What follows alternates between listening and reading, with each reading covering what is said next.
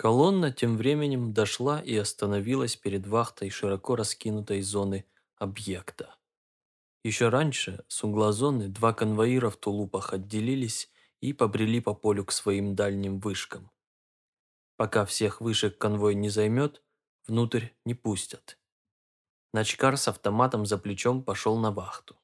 А из вахты, из трубы, дым не переставая клубиться.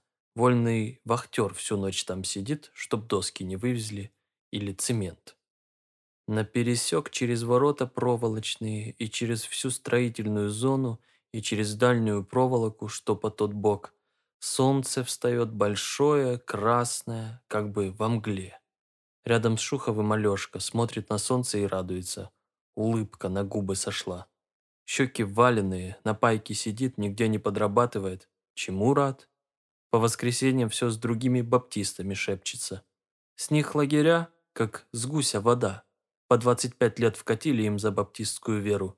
Не уж думают тем от веры отвадить. Намордник дорожный, тряпочка. За дорогу вся отмокла от дыхания и кое-где морозом прихватилась. Коркой стала, ледяной. Шухов ее сунул с лица на шею и стал к ветру спиной. Нигде его особо не продрало, а только руки озябли в худых рукавичках, да онемели пальцы на левой ноге. Валенок-то левый горетый, второй раз подшитый. Поясницу и спину всю до плечей тянет, ломает. Как работать? Оглянулся и на бригадира лицом попал. Тот в задней пятерке шел. Бригадир в плечах здоров, да и образ у него широкий. Хмур стоит.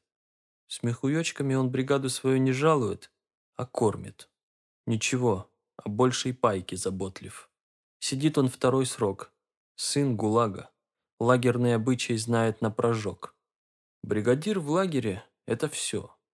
Хороший бригадир тебе жизнь вторую даст.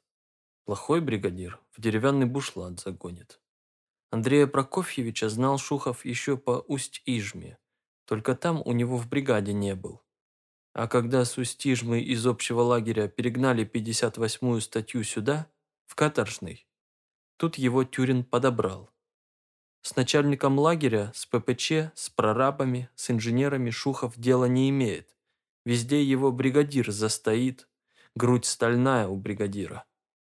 Зато шевельнет бровью или пальцем покажет. Беги, делай. Кого хошь в лагере обманывай, только Андрей Прокофьевича не обманывай. И будешь жив. И хочется Шухову спросить бригадира, там же ли работать, где вчера, на другое ли место переходить, а боязно перебивать его высокую думу. Только что соцгородок с плеч спихнул. Теперь, бывает, процентовку обдумывает. От нее пять следующих дней питания зависят. Лицо у бригадира в рябинах крупных, от оспы. Стоит против ветра, не поморщится. Кожа на лице, как кора дубовая. Хлопают руками, перетаптываются в колонне. Злой ветерок.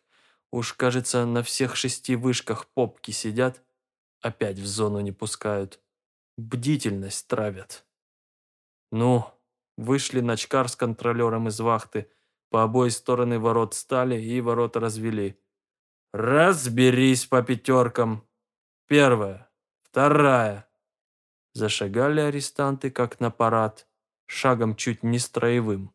Только в зону прорваться, там не учи, что делать. За вахтой вскоре будка конторы. Около конторы стоит прораб, бригадиров заворачивает. Да они и сами к нему. И Дер туда, десятник из зэков, сволочь хорошая, Своего брата зэка хуже собак гоняет. Восемь часов, пять минут девятого, только что энергопоезд прогудел. Начальство боится, как бы зэки время не потеряли, по обогревалкам бы не рассыпались, а у зэков день большой, на все время хватит. Кто в зону зайдет, наклоняется. Там щепочка, здесь щепочка, нашей печке огонь. И в норы заюркивают.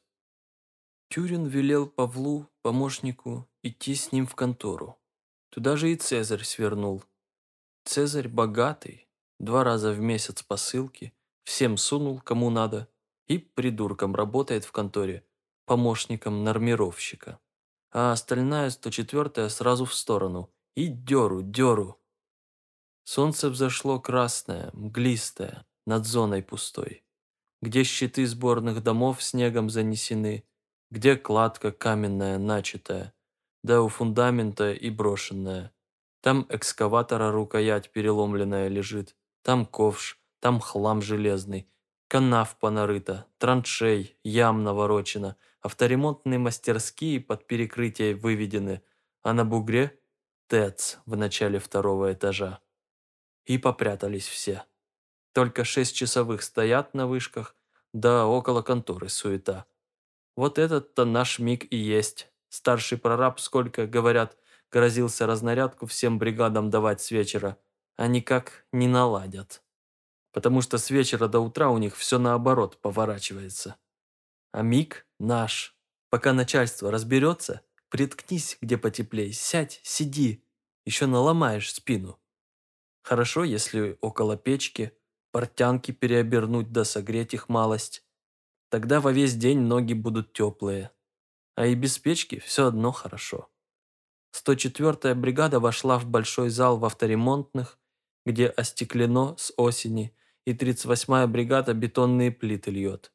Одни плиты в формах лежат, другие стаймя наставлены, там арматура сетками. Доверху высоко и пол земляной. Тепло тут не будет тепло. А все ж этот зал обтапливают, угля не жалеют. Не для того, чтобы людям греться, а чтобы плиты лучше схватывались.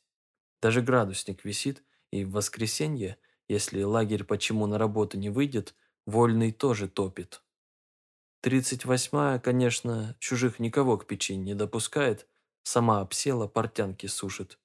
Ладно, мы и тут, в уголку. Ничего. Задом ватных брюк, везде уже пересидевших, Шухов пристроился на край деревянной формы, а спиной в стенку уперся. И когда он отклонился, натянулись его бушлат и телогрейка, и левой стороной груди у сердца он ощутил, как подавливает твердое что-то. Это твердое было из внутреннего карманчика угол хлебной краюшки, той половины утренней пайки, которую он взял себе на обед.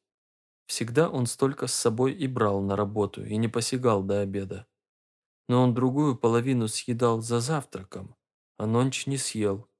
И понял Шухов, что ничего он не сэкономил. Засосало его сейчас тупайку съесть в тепле. До обеда пять часов. Протяжно. А что, в спине поламывало, теперь в ноги перешло. Ноги такие слабые стали. Эх, к печечке бы. Шухов положил на колени рукавицы, расстегнулся, намордник свой дорожный, оледеневший, развязал с шеи, сломил несколько раз и в карман спрятал. Тогда достал хлебушек в белой тряпочке и, держа тряпочку в запазушке, чтобы ни крошка мимо той тряпочки не упала, стал помалу-помалу откусывать и жевать. Хлеб он пронес под двумя одежками, грел его собственным теплом, и оттого он не мерзлый был ничуть. В лагерях Шухов не раз вспоминал, как в деревне раньше ели.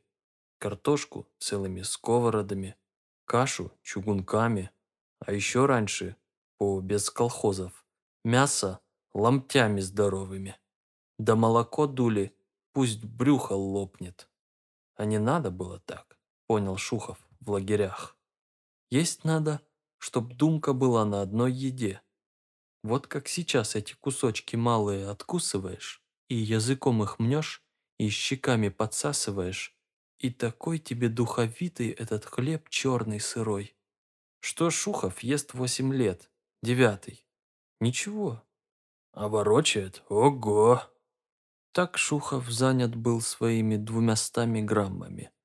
А близ него в той же стороне приютилась и вся 104-я. Два эстонца, как два брата родных, сидели на низкой бетонной плите и вместе по очереди курили половинку сигареты из одного мундштука. Эстонцы эти были оба белые, оба длинные, оба худощавые, оба с долгими носами, с большими глазами. Они так друг за друга держались, как будто одному без другого воздуха синего не хватало. Бригадир никогда их и не разлучал. Ели они все пополам, и спали на вагонке сверху на одной. И когда стояли в колонне, или на разводе ждали, или на ночь ложились, все промеж себя толковали, всегда негромко и неторопливо. А были они вовсе не братья, и познакомились уж тут, в 104-й. Один, объясняли, был рыбак с побережья, другого же, когда советы уставились, ребенком малым родители в Швецию везли, а он вырос и самодумкой назад институт кончать. Тут его и взяли сразу. Вот, говорят, нация ничего не означает. Во всякой, мол, нации худые люди есть. А эстонцев сколь Шухов не видал, плохих людей ему не попадалось.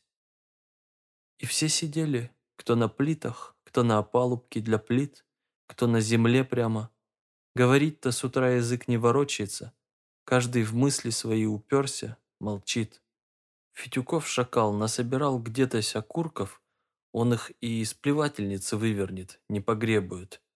Теперь на коленях их разворачивал и неперегоревший табачок ссыпал в одну бумажку. У Фитюкова на воле детей трое, но как сел, от него все отказались, а жена замуж вышла. Так помощи ему ниоткуда. Буйновский косился-косился на Фитюкова, да и гавкнул.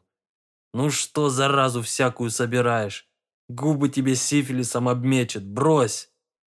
Ковторанг, капитан, значит, второго рангу, он командовать привык. Он со всеми людьми так разговаривает, как командует. Но Фетюков от Буйновского ни в чем не зависит. Ковторангу посылки тоже не идут. И, недобро усмехнувшись, ртом полупустым, сказал, «Подожди, Ковторанг, восемь лет посидишь, еще и ты собирать будешь». Это верно. И Гордей Ковторанга люди в лагерь приходили. «Чего-чего?» – недослышал глуховатый Сенька Клевшин. Он думал, про то разговор идет, как Буйновский сегодня на разводе погорел.